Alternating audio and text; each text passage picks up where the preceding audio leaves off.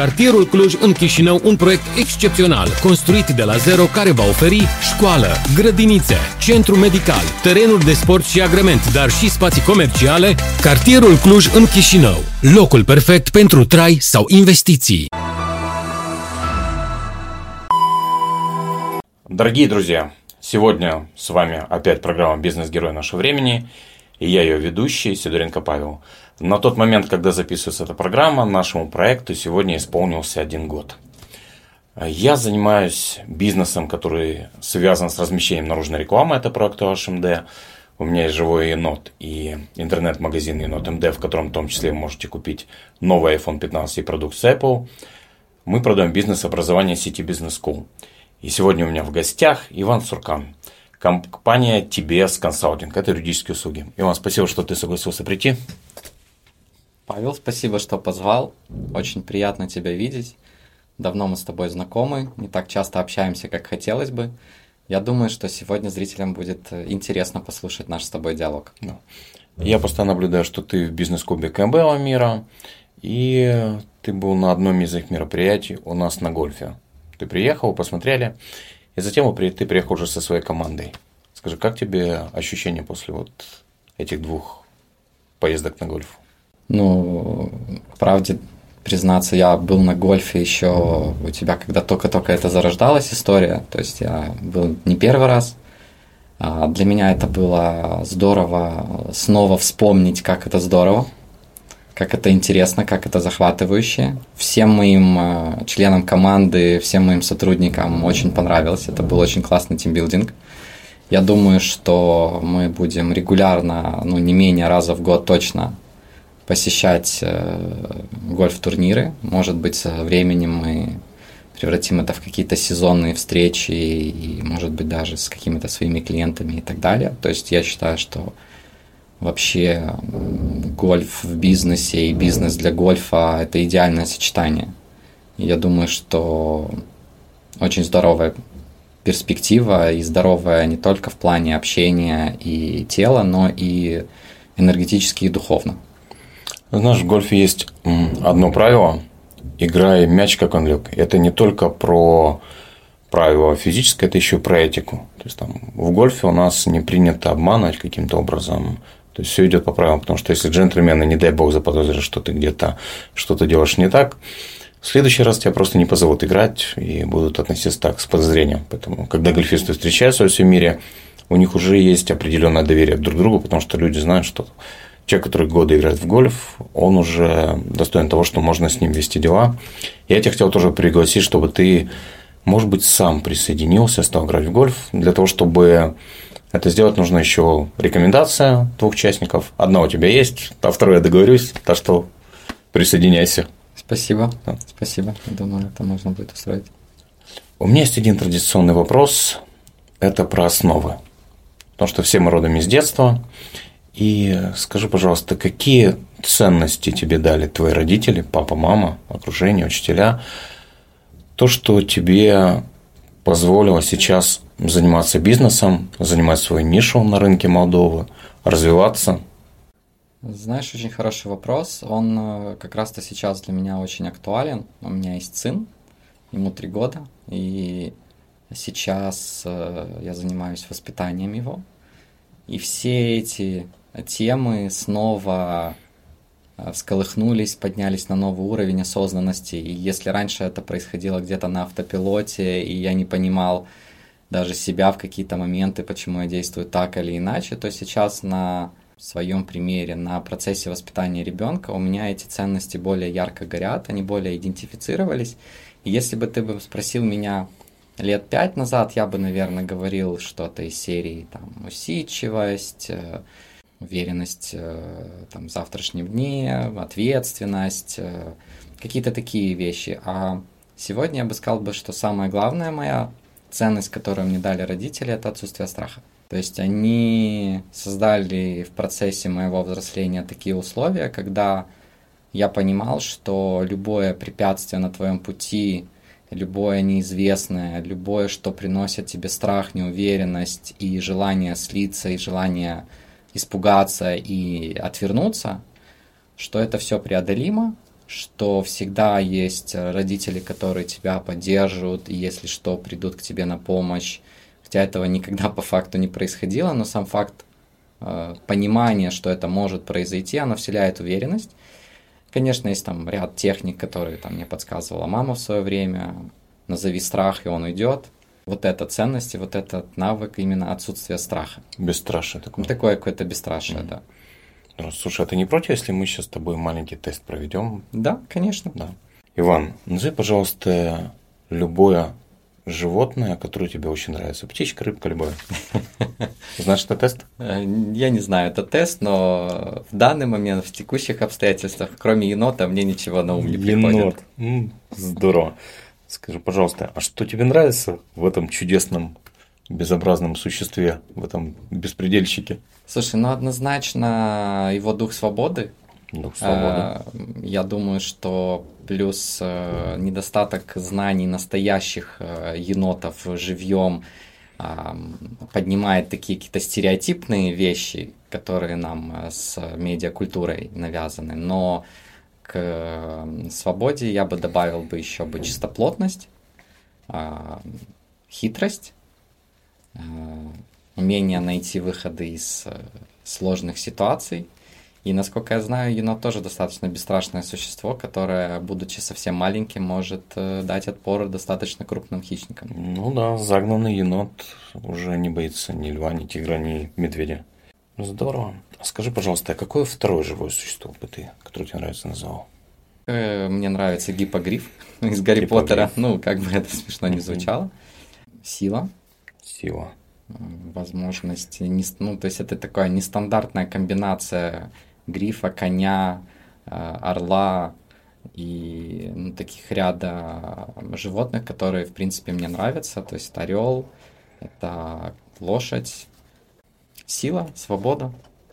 Сила, свобода. И третье живое существо. Это собака. Собака. И три качества собаки, которые тебе нравятся. Или больше. Верность, Верность. доброта, радость. Ну что, готов узнать результат? С удовольствием. Первое животное енот – это то, как ты хотел бы, чтобы тебя воспринимали окружающие. Дух свободы, чистоплотность, хитрость, умение найти выход из любой ситуации, бесстрашие. Это прям маркетинговый э, этот текст для продвижения моей компании. Да.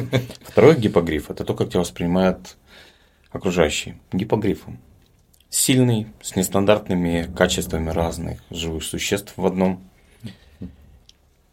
И свободный. А на самом деле внутри ты собака. Верный, добрый и в радость. Ну, спасибо. Как? Приятно. Соответствует я думаю, Очень что да. Но опять же надо спросить мое окружение. Ты бесстрашный, как енот. Скажи, как ты бесстрашно стал завоевывать свою супругу? Расскажи про вот эту часть своей жизни. Или она завоевывала тебя? Да. Или она позволила тебе думать, что ты ее завоевываешь? Это часто бывает с женщинами. Угу. Ты вот мне сейчас, конечно, задал вопрос. Э, я всегда думал, что она меня завоевывала.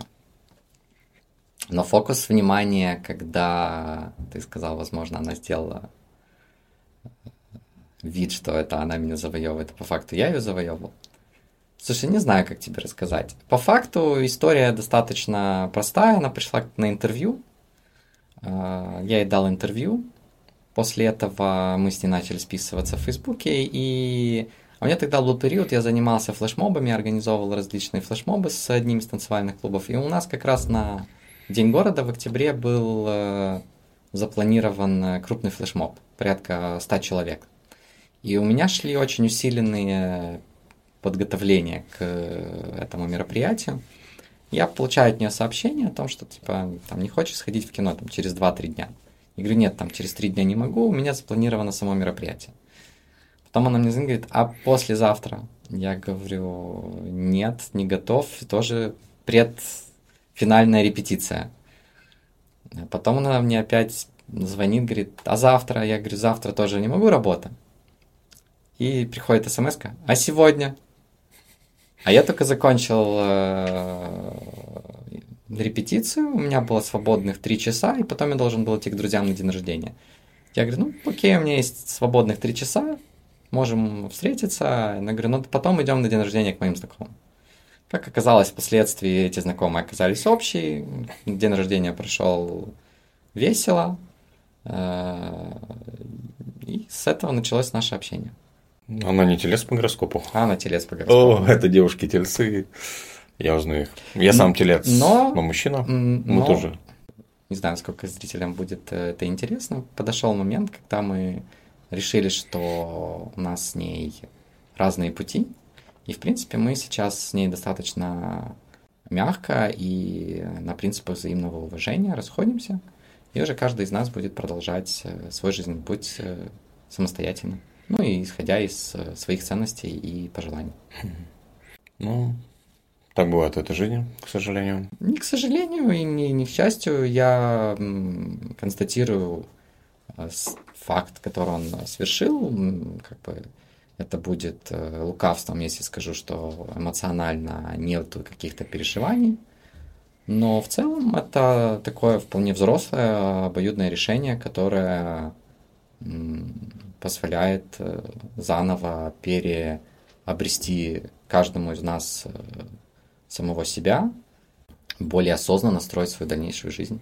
Слушай, ну, у вашего союза есть великолепный результат. Да, Трехлетний это, сын. Это да. И я понимаю, зная тебя, что он всегда будет под надежной опекой и с моральной точки зрения, и с точки зрения, думаю, что тебе удастся уделять ему какое-то определенное я время. Тебе могу даже сказать, э, в этом плане мы руководствуемся наиболее прогрессивным европейским опытом, и в Европе есть такое понятие, как равная опека, когда 50% времени ребенок находится с одним родителем, и 50% он находится с другим родителем.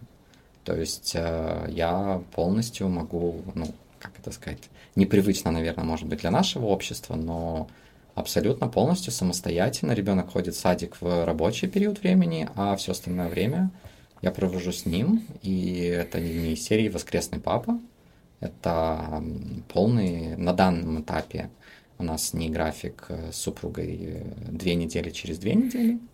Две недели ребенок со мной, две недели с ней. А в дальнейшем уже мы будем а, исходить из э, наиболее удобной, э, удобного соотношения времени, но в среднем по Европе, из того, что мы изучили, это месяц через месяц. Но опять же, тут будем, опять же, первопроходцами и будем определять максимально удобное для нас соотношение. У вас был брачный контракт? А, ты знаешь, мы на этапе входа в брак это обсуждали, он был составлен его проект. Но не а, заключили. Мы его не подписали, потому что когда мы его составили, на тот момент вообще нечего было делить. Угу. И э, по факту, в действительности, мы настолько плотно взаимодействовали, что очень сложно идентифицировать, какая часть имущества по факту... Ну, то есть я не могу сказать, что вот все, что там заработано, это моими трудами, потому что супруга оказывала очень э, существенное влияние на поддержку меня, и я это очень ценю. Поэтому сейчас мы, опять же, распределили, разделили имущество поровну, какие-то активы из-за невозможности их разделения э, мы решили их не продавать, поэтому я выделил финансовые средства на то, чтобы, скажем так, выкупить ее часть в той части активов, которая остается у меня. Но я очень сильно благодарю свою супругу за ее осознанность и за рациональный подход к этому процессу. То, что мы не слились в какие-то глупые обиды, дрязги, и сделали это все максимально спокойно и с холодной головой. Сколько тебе лет? Мне сейчас 36. 36, а когда у тебя день рождения? 22 мая. 22 мая, так ты близнец получается. Близнец телец. Близнец телец. Вот тебя, наверное, колбасит. Я не очень верю в гороскопы, но я верю в то, что та информация, которую нам зажили в мозг про гороскопы, что мы такие, она оказывает влияние на нас. Думаю, что да. Я никогда в это особо не верил. Недавно проходил профайлинг, а, и специалист смотрит, говорит, слушай, в тебе три взаимоисключающие гипогриф роли. Я говорю, как ты выживаешь? Я говорю, очень нормально, у нас с ними партнерское соглашение, каждый получает э, свою часть э, того, чего он хочет. Ни, никто из них не получает на все сто процентов и не захватывает, грубо говоря, полностью контроль, но каждому свое время, каждый получает э, тот уровень удовлетворенности и вопрос э, возможности реализации. То есть каждая из э, направлений получает свою реализацию. Творческое направление в творчестве, новаторское в новаторстве, системное в системном э, и так далее. Ты знаешь, обычно говорят о том, что у каждой монеты есть две стороны, в каждом человеке что-то хорошее, плохое. Когда я смотрел, у меня такая метафора, как какой-то, не знаю, там кубик, у которого много граней, и который каждый из этих граней, которая разным цветом сверкает, там какой-то разный смысл имеет. И с одной стороны, ты очень логичный человек, логичная часть мозга, юриспруденция, все контракты клиенту требуют точности до запятой точки. А в твоем, в твоем случае это еще и такая большая креативная составляющая. Гипогриф – это очень интересное соединение в одном человеке. Ты не амбидекстер, может быть, у тебя две стороны мозга довольно сильно развиты, и творческая тоже, потому что и танцы. Э, ну, я думаю, что теннис, потому что он давал возможность отрабатывать э, и работу слева, и работу справа. То есть я не пишу двумя руками. Хотя у меня был период, когда я хотел научиться.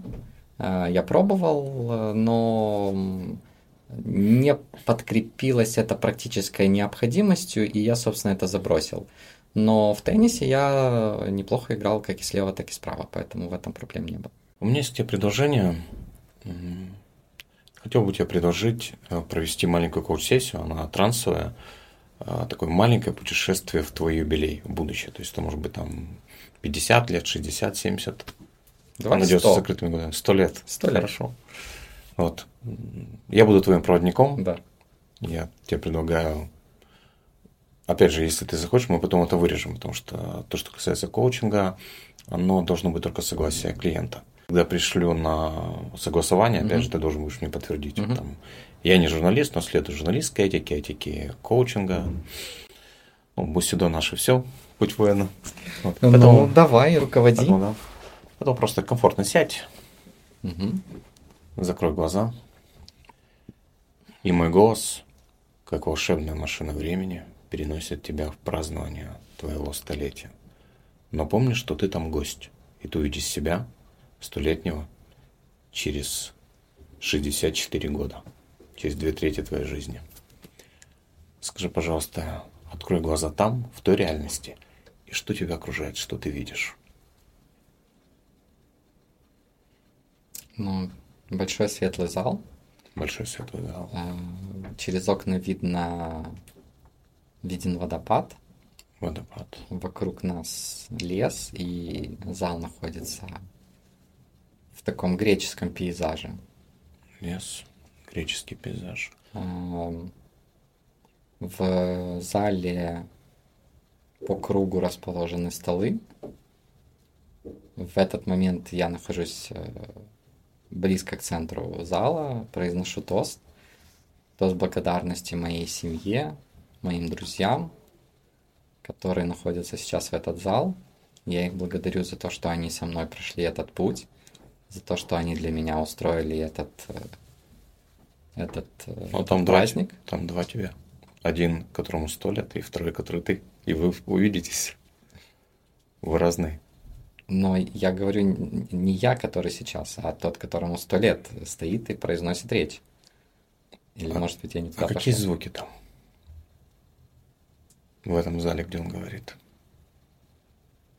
Ну, стук бокалов. Стук бокалов. Открытые окна, немного слышен ветер, э, приглушенная музыка, смех детей. А какая мелодия, какая музыка?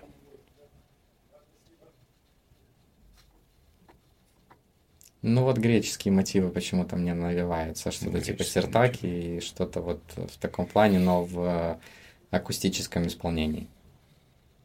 Много там людей?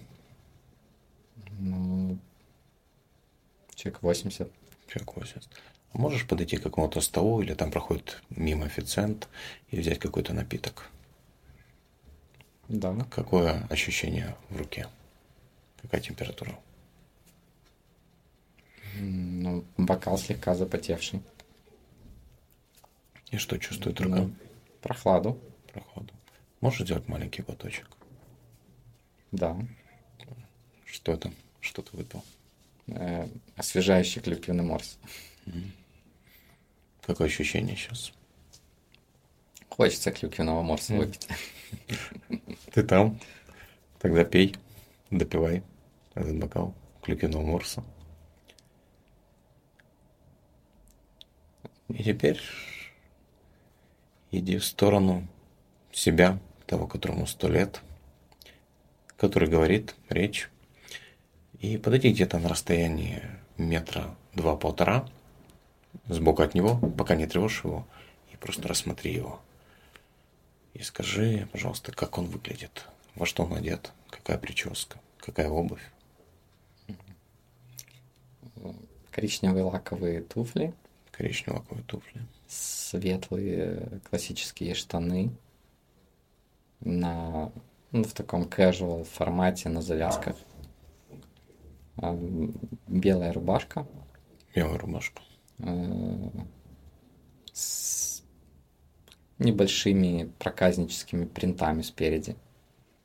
Не могу сказать какие, но они такие разноцветные чуть. А рукава подвернуты, Рукава подвернута. верхние пуговицы раскрыты. Э, Ну, такая седая борода, Седая борода. плотное сбитое телосложение, Плотное, плотное сбитое телосложение. немного собранная осанка, ну, то есть чуть-чуть как бы ощущается влияние времени. Но в остальном такой бодренький старичок. Бодренький старичок. А что ты думаешь, когда смотришь на него? А, Хотелось бы так постареть. Хотелось бы так постареть. А что ты чувствуешь, когда смотришь на него?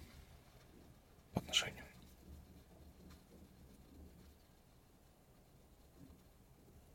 Ну, хочется его обнять. Хочется А. обнять.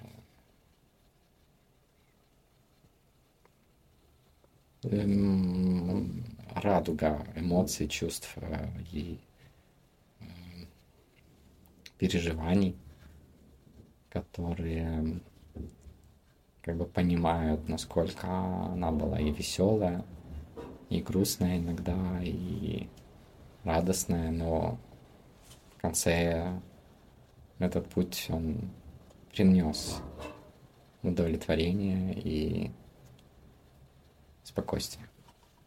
Удовлетворение, Чувство спокойствия и уверенности. спокойствие, уверенность. Подойди к нему, посмотри ему в глаза, пожми ему руку, крепко обними и почувствуй к нему благодарность за это спокойствие и уверенность, которую он пронес через всю жизнь. И спроси его, Иван, скажи, как тебе этого всего удалось достичь? И чтобы он мог ответить тебе, там через 64 года в этом белом зале, большом, в греческом стиле, с греческой музыкой, где около 80 человек, где-то выпил клюквенный морс. Ну, он сказал, что это само собой получилось. Это само собой получилось. Поблагодари его, почувствуй благодарность, любовь к нему в глубине своего сердца. Хотел бы ты задать ему какой-то вопрос, пользуясь таким волшебным моментом оказаться там?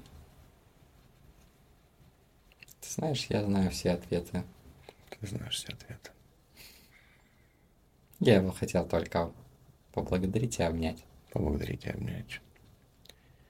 И достаточно зрительного контакта, и мы друг друга поняли.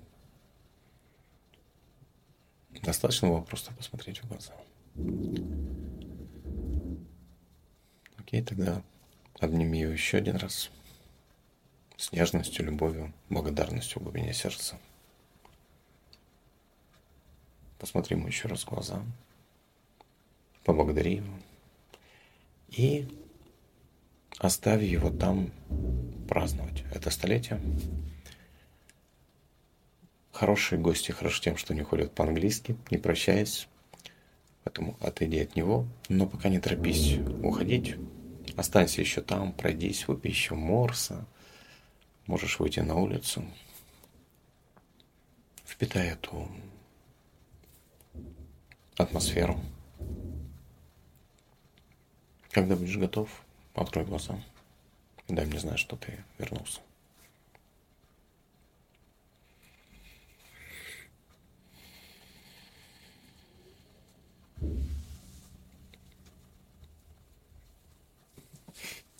Как ощущения? Как там радость со слезами на глазах?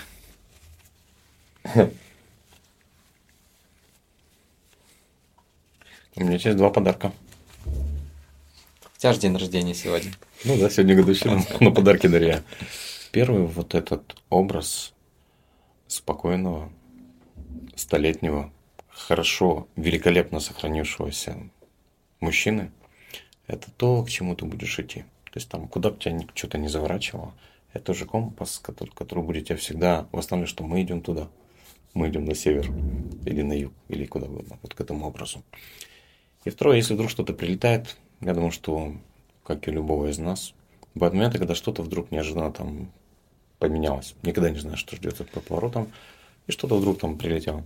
И вот этот момент, когда что-то неожиданное, часто это бывает не очень приятно неожиданное, просто можешь остановиться, закрыть глаза и не обязательно закрывать. Потому что даже переговорах быть вернуться в это место на несколько секунд, на несколько минут и возвращаться обратно. Потом возвращайся, уже трансформированный.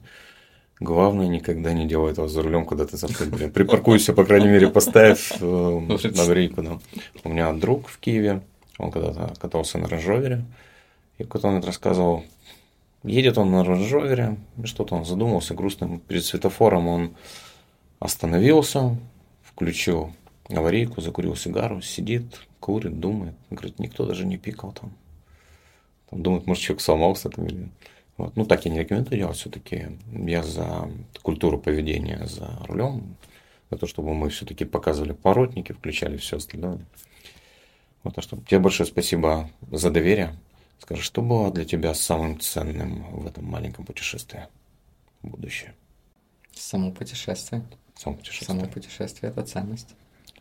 И, ну, и запах, эмоции, переживания, радость. И, как ты правильно сказал, очень э, энергетически положительно оно выходишь из этого путешествия.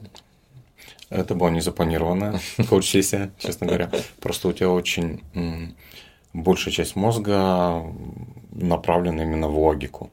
А когда ты немножко позволяешь себе еще и расслабиться, понимаешь, что у тебя с этим все в порядке, учитывая там твои определенные там медитации, ретрит, когда в день медитировали, когда ты из своей зоны комфорта уходишь в палатку, то есть ты восстанавливаешь свой баланс. Но мне хотелось все-таки, чтобы мы говорили не только о о линиях, ну, о линиях, квадратиках, цифрах, запятых, законах и так далее, потому что я думаю, что в той жизни этого достаточно, и вопросов таких достаточно. Там, и опять же, наверное, я не знаю тогда, о чем общались вы с супругой на том интервью, первом, после которого она пошла на абордаж. Мы, мы, мы общались о брачных контрактах. И о разводах. А где она работала? А, на тот момент она работала на телеканале «Мир». Я почему-то показалось, что у Паши, у Паши Зингана у меня было интервью когда-то, Паша Зинган тоже приходила девушка, это был 2008 год. Оно мне запомнилось, там мы говорили что-то про бизнес и так далее. Когда он меня спрашивает, такая там, говорит, а вы могли бы убить человека? Я такой, мы ж тут вроде про бизнес, какое убийство человека, так, ну, как бы там, я завис, она перешла на другие вопросы. Но как бы вопрос меня тогда затриггерил, и я думаю, что любой человек на войне в состоянии какого-то там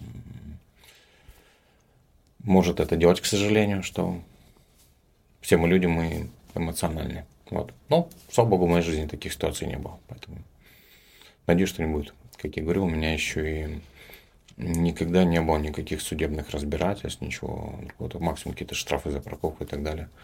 Я, мне всегда удавалось договариваться, потому что худой мир лучше хорошей войны, лучше всегда договориться и прийти к какому-то консенсусу, потому что мне кажется, что когда начинаются уже какие-то судебные разбирательства – в это все уходит слишком много энергии. То есть я всегда предпочитал даже лучше чуть-чуть потерять, чем потом жить вот в этом моменте и закрывать для себя будущее. Я не буду комментировать, потому что это имеет прямое влияние на мой бизнес. Кстати, мы с тобой говорили насчет того, что будем сотрудничать. Там, знаешь, у меня на самом деле такое реалити-шоу, ко мне приходят гости, и мы общаемся в том числе и про бизнес. И сейчас как раз э, пойдем к бизнесу. У нас э, есть контракт, мы работали какое-то время с компанией Starnet, потом у них были изменения, нам нужно было сделать контракт. Мы сделали контракт на 13 страницах, на двух языках, такой классный. Э, с одной известной компанией, не буду тебе, не буду называть ее, так как будет не этично по отношению к тебе. И самое интересное, что обычно процентов 90, когда этот контракт уходит в сторону юристов компании клиентов, когда клиент крупный, в этом случае там сразу же всегда приходят какие-то там изменения. И обычно все там окей, я смотрю, там, задаю вопрос, там, это несет нам какую-то угрозу? Ну, обычно это там просто юристы показывают свою работу, то есть там вот нам вот здесь вот это не нравится, там, я такой, ну, пацаны, ну, не нравится, и поменяем тут как бы... Вместо пяти дней, 10 дней. Ну, от сумм переменной мест слагаемых сумма не меняется, то есть это там в, в нескольких случаях были прям такие жесткие, там, чуть ли не драконовские, из 90-х, там, день просрочки, 2%, там, если там что-то там подвели. Ну, там в одном случае я там с юристом не виделся, я передал, я сказал, просто мы не будем такой контракт подписывать, он, во-первых, не соответствует законодательству Молдовы. Во втором случае мы встретились с юристом, мы пообщались, поговорили, мы пришли к консенсусу. Все те обязательства, которые были с нашей стороны взяты, то, что было прописано в контракте, там, мы выполнили, закрыли, потому что я привык закрывать все. Скажи, пожалуйста, а в твоей практике насколько часто случаются конфликтные ситуации. И конфликтные ситуации – это про предмет контракта или это про отношения между людьми? Хороший вопрос. Эм, я в последнее время начал более усиленно э, уделять внимание именно развитию партнерских отношений, потому что если мы говорим об отношениях между компаниями, то, как правило, они отрегламентированы, есть и законодательство достаточно адекватно на данном уровне развития нашего общества э, созданное. А есть контрактные отношения, которые благодаря качественным юридическим компаниям э, получают все больше и больше распространения. И здесь э, мы говорим о конфликтах, когда они возникают в элементах недобросовестности определенной, когда ну, вот, явные условия контракта, которые должны были быть выполнены, просто не выполняются и не исполняются. По разным причинам, это уже как бы тема другого разговора.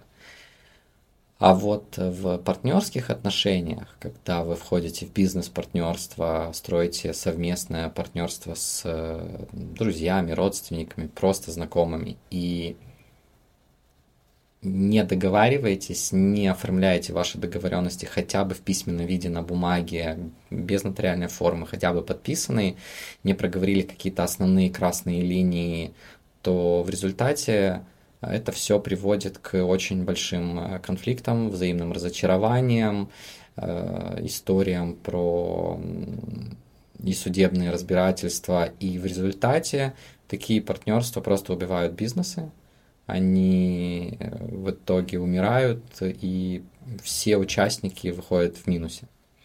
Я сейчас считаю одной из своих миссий именно развивать партнерское и понимание о необходимости проговаривать партнерство э, между собой, оформлять это в письменном виде. Под это есть э, отработанные техники на крупных рынках, тех же в Америке, в Украине, в России, в Европе.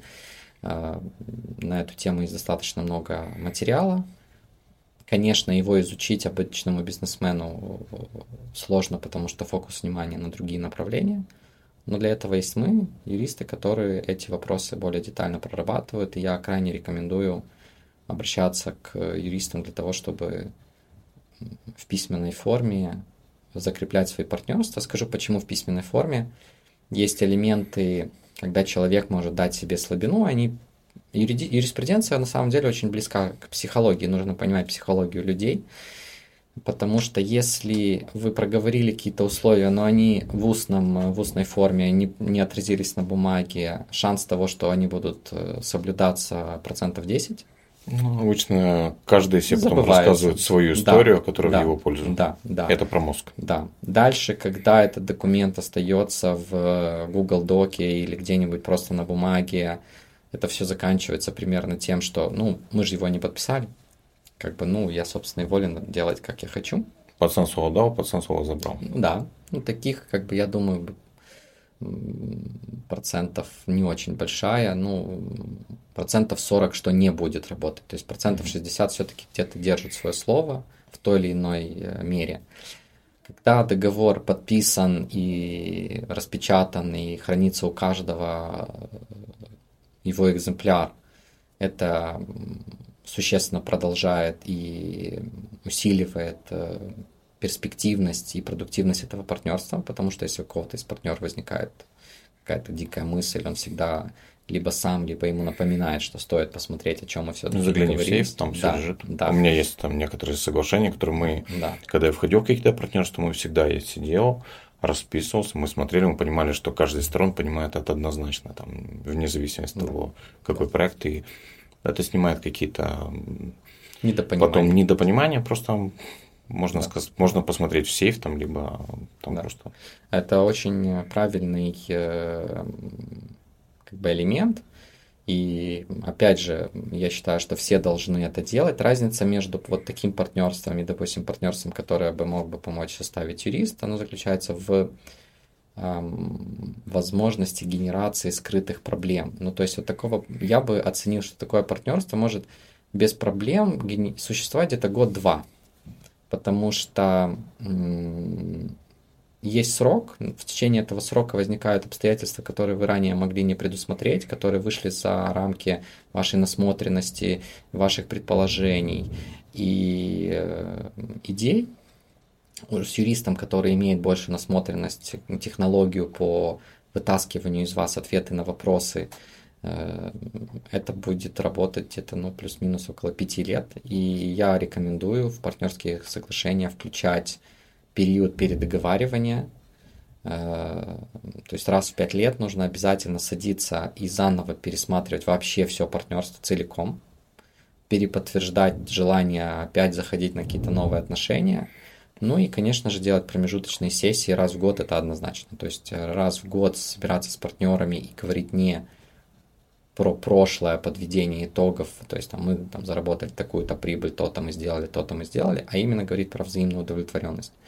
Не перешел ли кто-то там своими действиями какие-то красные линии, не обиделись мы, нету, нету ли каких-то других там элементов, а, которые могли бы влиять на одного из партнеров и, и выбивать его из состояния. Ну, например, могут быть ситуации, когда партнер не планировал, что он выгорит, а он выгорел или он заболел, и он уже не тянет тот э, заявленный э, ресурс, который он готов был вложить, потому что партнерство это только на одну треть про деньги, я бы сказал, потому что все остальное это и отношения, и социальный капитал, и твое время, которое ты вкладываешь в партнерство. Очень часто я вижу, что э, недопонимание именно возникает на этапах э, распределения участие партнеров в совместном партнерстве. То есть люди не задают простой вопрос, а сколько часов в неделю ты готов уделять этому проекту? Все, когда входят, почему-то начинают мерить по себе. А, и... Кто-то готов 24, 24 на 7, 7 а, а кто-то, больше двух часов не готов в месяц, в месяц уделять. И есть э, очень э, известный юрист московский э, Дмитрий Гриц, я слежу за его карьерой, и у него есть очень классная фраза. Он говорит, мы все нормальные, и у каждого есть своя нормальность, и это нормально, что они разные. Наша задача, чтобы эти нормальности друг с другом познакомились. Ты знаешь, Вячеслав Кунев у меня был на интервью, он одну такую вещь сказал, что когда все входят в проект, все начинают делить шкуру неубитого да, медведя. Да, да, а на самом деле нужно начинать делить убытки. Потому что я, когда вхожу в какой-то проект, я смотрю и схожу вначале самого катастрофичного варианта, потом какой-то каких-то несколько усредненных и потом оптимальных. Но обычно катастрофа не случается. Чудес тоже обычно где-то вот что-то что посередине один из вот этих сценариев, потому что я их не два делаю, я их там, у меня такая множественная вероятность развития событий, там 360 градусов практически, поэтому я рассматриваю несколько сценариев всегда. И в одном из них так получается, что угадываю там частично, потому что все равно все меняется. А твои клиенты, они смотрят с этой парадигмы, либо они там, все, мы там заработаем миллион и делим это так. Смотри, моя задача, чтобы клиенты смотрели правильно. Ты показываешь им, вот э, каким это образом работа, это риск, это, когда, это если моя... не получилось, как будут делить убытки, кто сколько будет платить? Это моя задача, вплоть до того, что, грубо говоря, кто сядет. Угу. И что так, получит. ты директор, поэтому сидеть тебе. Не обязательно. Ну, я шучу. Да, ну то есть... В золотом теленке, если помнишь, потом. При тех сидел, при этих сидел. Если смотреть только в негатив, это только одна грань вот этого многогранного вопроса, потому что тут не только про убытки, тут и про семью, и про участие, и про правильное, правильный расчет распределения долей, потому что у нас многие считают, что деньги важнее, чем что-то другое. Как минимум есть три элемента выкладывания в партнерство. Это деньги, это время и это социальный капитал. И в зависимости от того, какой это проект – доля влияния той или иной части, она разная. Поэтому каких-то проектах деньги превалируют, в каких-то, день, э, в каких-то проектах личные навыки партнеров превалируют, в каких-то проектах социальные контакты превалируют. И в зависимости от того, что это за проект, а, определяется распределение долей. То есть есть технология определенная, она несложная. Мы это проводим с партнером. Скажи, пожалуйста, где твой офис? Находимся на Щусева 29. На Щусева 29. Это там в начале где-то, где республиканский Между, да, армянской и болгарской. Ага, здорово. Мы с тобой сейчас начинаем работать по юридическому сопровождению. У нас наружная реклама, там за 25 лет мы их рекламируем все более-менее стабильно. И сейчас запускаем интернет-магазин Енот МД. Потом хотел спросить, можно к тебе с енотом приезжать в офис на консультации? Места много, а сотрудники, я думаю, будут только рады. Тогда еще с французским бульдогом. Тебе большое спасибо за интервью, большое спасибо за доверие. И увидимся скоро в твоем офисе с енотом. Спасибо. Все, дорогие друзья, это был Иван Суркан. Спасибо. Cartierul Cluj în Chișinău un proiect excepțional, construit de la zero care va oferi școală, grădinițe, centru medical, terenuri de sport și agrement, dar și spații comerciale. Cartierul Cluj în Chișinău, locul perfect pentru trai sau investiții.